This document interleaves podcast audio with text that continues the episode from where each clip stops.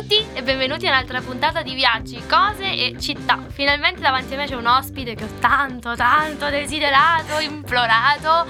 Marta, benvenuta. Ciao, grazie mille Rachele. Grazie a te. Marta ha vissuto un'esperienza anche lei all'estero e non è andata come in tutti i posti comuni, ovvero sì, ha fatto anche una piccola esperienza a Madrid, ma chi se ne frega, adesso ci racconterà di una meta bellissima in Cina, esattamente la città del Covid. Esatto, esatto, proprio quella, però quando sono stata io ancora non era nota per questo, era un paese sconosciuto, mm-hmm. se non fosse che uh, in realtà è uno dei paesi più noti al sud della Cina quasi centro Cina, particolarmente per eh, commercio. Infatti uh-huh. un sacco di voli Air France atterrano a Wuhan, quindi vi racconterò un po' di più su questa città, nota solo per il Covid. Però dai poverina, diamogli un po' di Cri- eh, credibilità. Credibilità, esatto, che è famosa peraltro. Quindi allora, che cosa possiamo fare a Wuhan?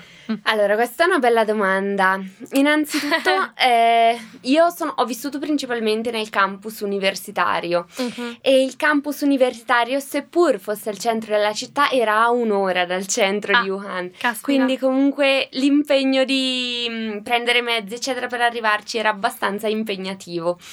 Poi di per sé si ha qualche attrazione carina, però non è sta grande bellezza. bellezza.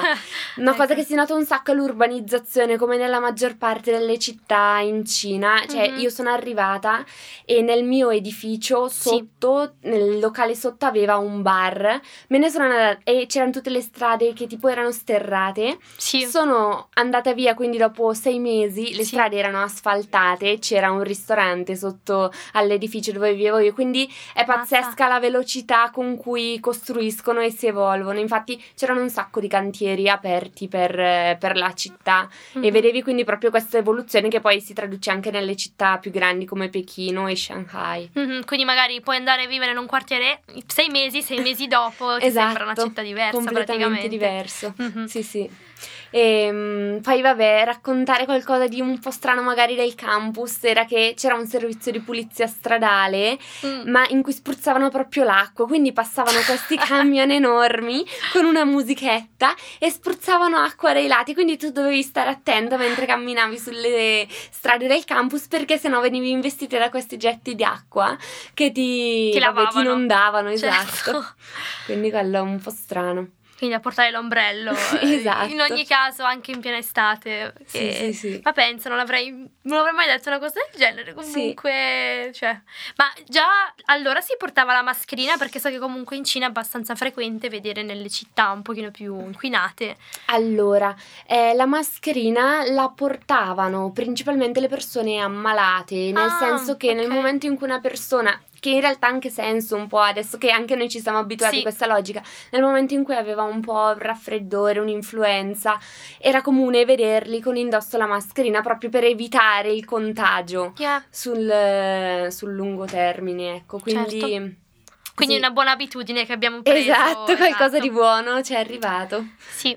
E cosa possiamo fare di divertente? Vabbè, visto che magari hai detto che sei one, un po' limitato, vuoi espandere un po'? Allora, di divertente è un po' difficile nel senso che ehm, vivendo in un campus io principalmente sono stata a contatto con studenti internazionali, quindi mm-hmm. si cercava di fare un po' le cose classiche dell'Erasmus, dall'andare in discoteca, sì. andare a, a, bere nei bar, eccetera. Con i cinesi era un po' più difficile socializzare perché tendono, a parte quelli molto pro Europa, pro sì. Occidente, gli altri tendono molto a stare nel loro. Ah. Eh, quindi è un po' più difficile, ecco, la socializzazione, soprattutto poi a livello di vita sociale, perché magari loro rimangono in campus quando invece tu vuoi uscire e andare a fare cose. E, ehm, però era molto divertente andare nei locali, tipo nei pub cinesi, perché innanzitutto si può ancora fumare all'interno dei locali. Ah, penso. Esatto, quindi vabbè, eri un po' affumicata. e, ehm, e, poi cioè, li trovavi stesi sul tavolo, perché di base non reggono l'alcol e sebbene magari le loro birre siano più leggere, eh, però si stendono subito, quindi era molto comico vedere questa cosa che magari i cinesi bastava un bicchiere e, e basta, erano già dall'altra parte. e poi insieme al bere loro accompagnano sempre del cibo, quindi tipo ah. prendevano del fritto piuttosto che della frutta, tipo il frutto appunto del drago. Che Quindi sarebbe? È quello eh, che ha un um, involucro un po' tipo a fiore rosa Mm. E è un po' forma di pigna tipo, però un Sì. po' più grosso e dentro invece è bianco con i semini neri. Ah, sì, sì, Non sì, so sì, se- ok. Sì, sì, sì, sì. E, ehm, e poi un altro frutto tipico loro che se senti l'odore, cioè proprio ti fa schifo, ti viene il vomito, è tipo il durian, che è Mm. quello che sa di aglio tipo. Ah. Io quello non l'ho mai provato perché non mi sono azzardata. Beh, se ti bastava l'odore, insomma. Esatto, sì, per sì. tenerti alla larga. Quindi facevamo quello e poi eh, andavamo, vabbè, ogni tanto in discoteca, eh, principalmente Wuhan è anche un po' il ghetto, se vogliamo vedere, quindi ehm, cioè, erano dis- discoteche un po' strane, ecco, mettiamola così, c'era gente che twerkava pesantemente, quindi era... Beh, si divertivano. Esatto, poco, esatto, esatto. Quindi queste le cose un po' che noi cercavamo di fare per divertirci. Poi facevamo tante feste comunque nel dormitorio anche se non si poteva. Mhm. C'è stata una volta che avevamo preso mm, del vino cinese e nel bollitore del tè avevamo fatto il vin brûlé perché era periodo di Natale e abbiamo fatto una sorta di vin brûlé eh, per riportare le, le tradizioni. Vabbè, sì, è stato apprezzato questo vin brûlé? Vabbè, l'abbiamo bevuto noi eh, europei, Allora quindi sì. sì, sì, ci mancava un po' casa nel periodo natalizio. Beh, immagino. E, però io mi ricordo di foto tue sulla muraglia cinese, che sei stata Sì, anche a sì, sì, sì, sono stata allora, diciamo che ho visto le cose principali Certo. un po' più tipiche, quindi sono stata a Shanghai, Pechino e Xi'an Mhm. e quindi il mio consiglio è sì, andare a vedere queste città perché nel momento in cui fai un viaggio in Cina sono un po' imprescindibili, ma penso che ci siano posti molti più fighi da, da andare a vedere, che possono essere magari eh, Zhangjiajie, che è il posto dove hanno ambientato Avatar, quello con le montagne gigantesche, che è un parco tipo certo. naturale. Alcuni miei amici erano stati e me ne hanno parlato benissimo, io non sono riuscita a andare.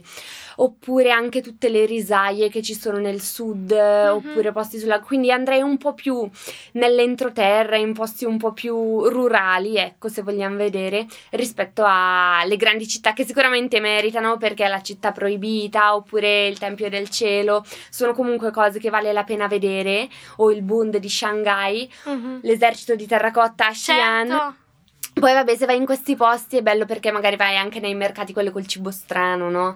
Eh, e quindi esatto, magari dimmi un po' il cibo strano. Esatto. Allora io ho provato gli scorpioni, eh, però col fatto che erano fritti e avevano un po' di spezie, alla fine non è che sapesse, cioè non so che sapore abbia lo scorpione, però non aveva un sapore schifoso quando Ok. l'ho mangiato io. Ehm, E, poi non mi sono mai azzardata a provare i loro snack tipo le zampe di gallina, Ah. piuttosto che i becchi vari, i grugni. Ecco, quello ho sempre detto Non sono pronta Esatto. Esatto.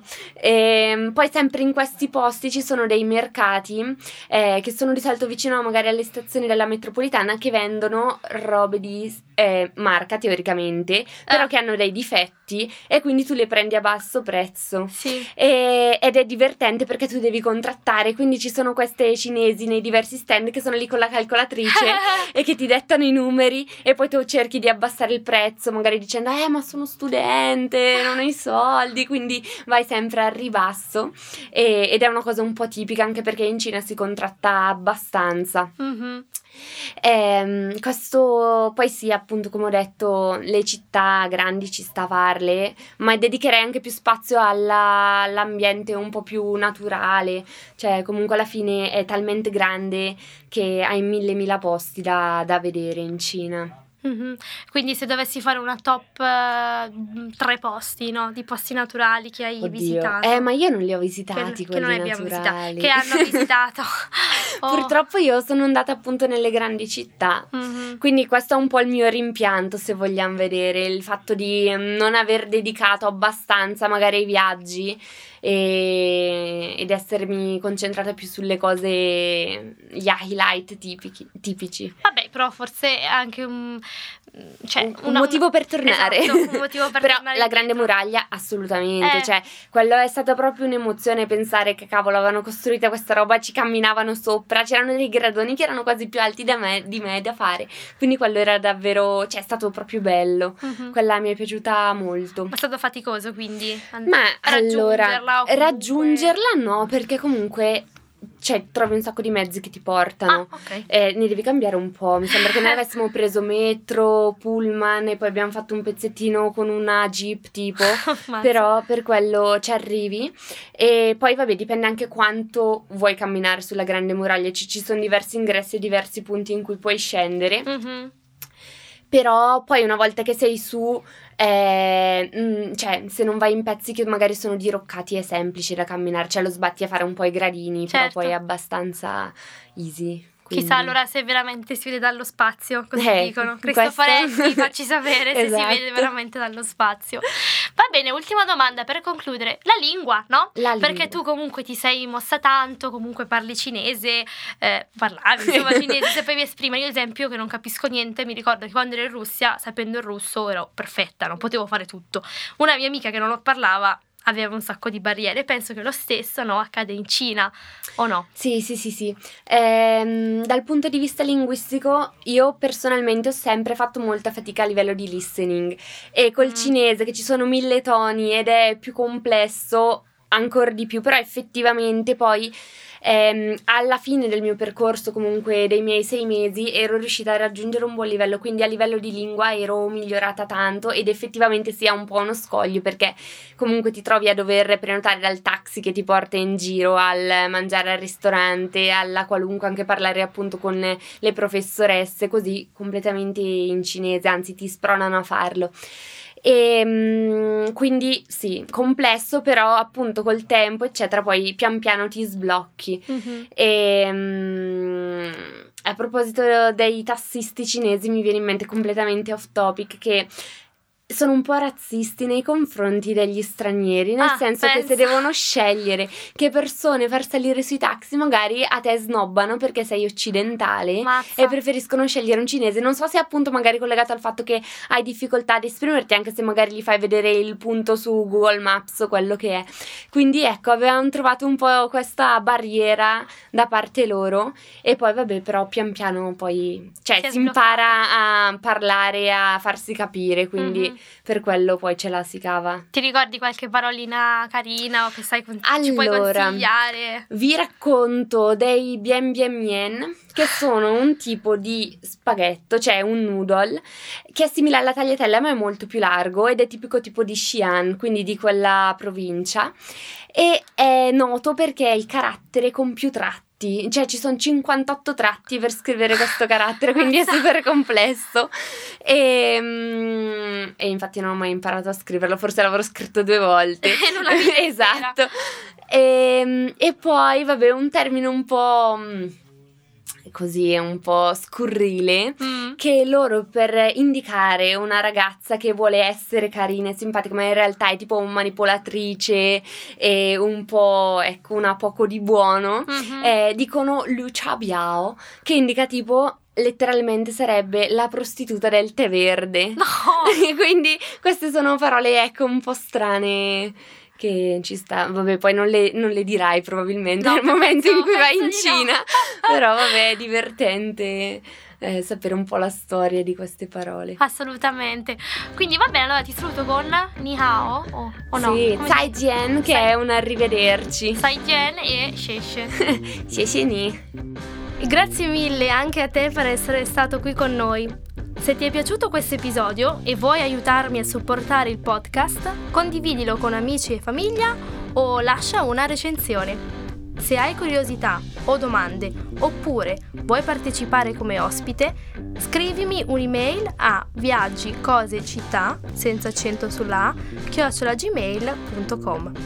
Noi ci troviamo la prossima settimana con un'altra puntata del podcast di viaggi, cose e città. Ciao!